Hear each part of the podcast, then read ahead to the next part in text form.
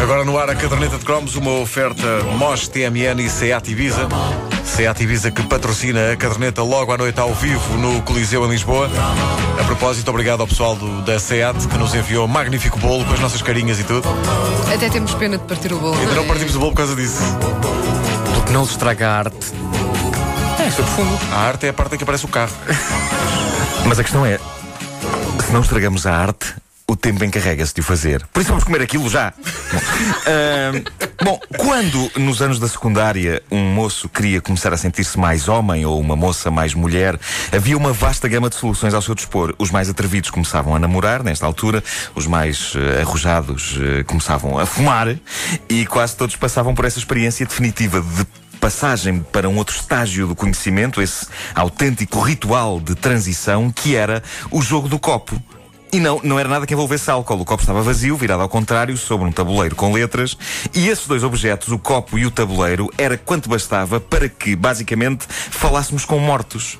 É, pá, eu- Pelo menos era essa a nossa ideia. Tu não tinhas medo disso? Era um Tinha um bocadinho toda a um gente tinha, toda a gente tinha. Corria na escola a ideia de que seria perigoso fazer isto. Ou seja, o jogo do Ouija. Porque, a brincar, a brincar, poderíamos acidentalmente libertar um espírito mau como as cobras.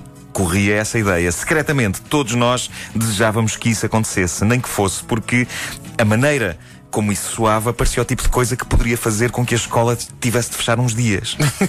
Para Tudo quê? era bom. Então, para se apanhar, os- para se apanhar o espírito. Tinha que ser, Não é? Para se apanhar o espírito, Claro, tem que fechar a escola e limpar o recinto dessas forças do mal. Mas limpado, mas durante muito tempo.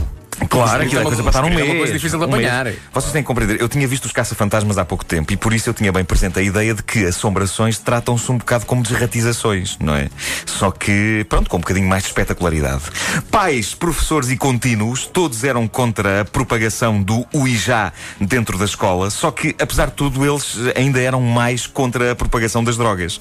Por isso, eu acho que toda a gente olhou para estas primeiras experiências espíritas da nossa vida como um mal menor. Pronto, antes de libertarem espíritos maléficos do que andarem para aí a fumar porcarias. Acho que era essa um bocado a filosofia da coisa. O que é certo é que, nos anos 80, os tabuleiros de Ouija estavam em alta e uma colega minha tinha um com o qual resolveu organizar, num furo a meio da tarde, em que faltou uma professora, ela resolveu organizar uma espetacular sessão de contacto com o além. Isto não é assim tão descabido e até faz algum sentido do ponto de vista educativo e pedagógico. Imaginem, falta a professora de História, então a gente chama o infante Dom Henrique.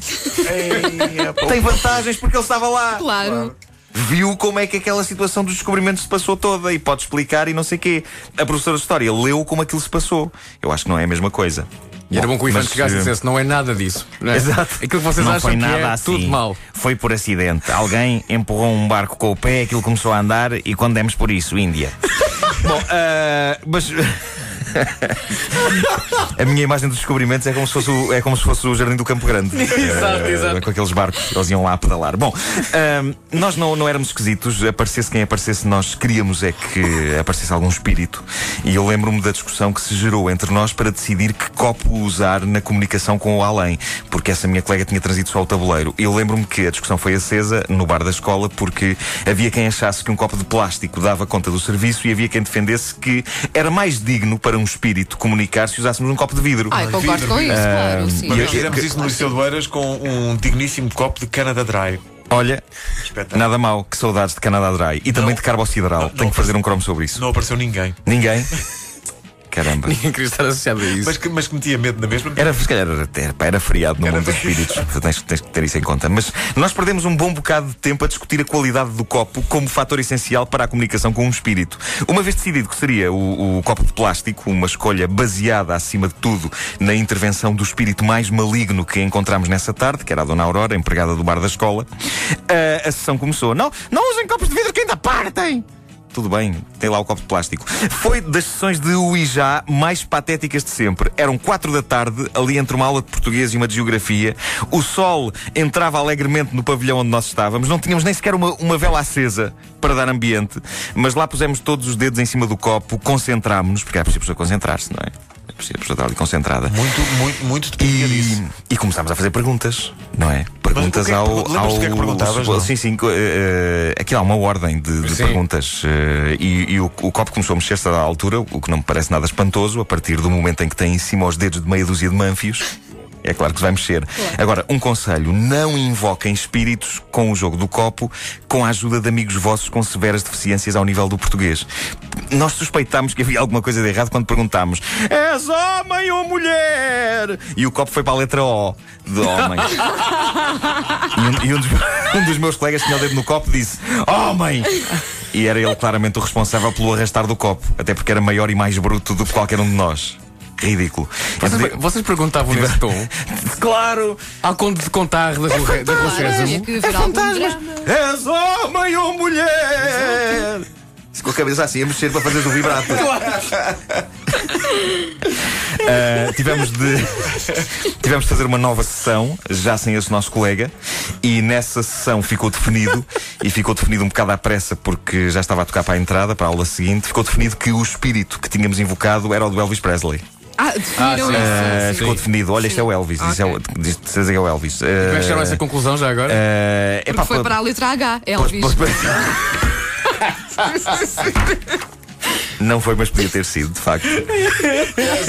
Porque letra H. Olha, é o Elvis. Era sempre mesmo mexer o copo. Exato. Não, porque eu já tinha sido expulso nessa altura. Mas já não me lembro exatamente como é que chegámos à conclusão. Lembro-me que foi um furor eh, a ideia de que eh, o Elvis andava ali pela escola secundária de Benfica. Eh, e, e, aliás, o, o facto, o, o meu colega expulso da sessão dizia que o facto de ter respondido à pergunta és homem ou mulher com a letra O era porque o Elvis, sendo estrangeiro, sabia mal português. Ah, era isso. Pronto. Pronto. E por mim, a explicação servia. Até porque ele era maior do que eu e nunca criar grandes confusões com pessoas maiores do que nós. Ou seja, com homens com O grande. Sendo que, no, no, no que diz respeito à aplicação depois dos conhecimentos das, destas sessões eh, espíritas, eh, com o copo, era pior eh, se tivéssemos um teste de história e, e perguntássemos ao Elvis do caminho marítimo para a Índia. Pois é, pois é, faz. Sim, sim. Se ele, se ele mal sabe, sabe escrever homem como, correta, corretamente Mas em português, depende também da fase do Elvis em que, em que tu irias encontrar. Seria o Elvis gordo e decadente ou o Elvis jovem? O jovem, se calhar, era capaz ainda de gastar algum tempo a pensar nisso. Agora, o gordo só queria uma sanita para meter a cabeça lá dentro.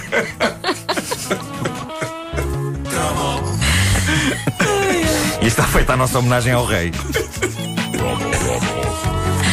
Disseste Elvis Jovem, parecia que estavas a falar assim da Expo Júnior. Exato, Elvis jovem. Elvis Jovem. Na fila, Elvis jovem.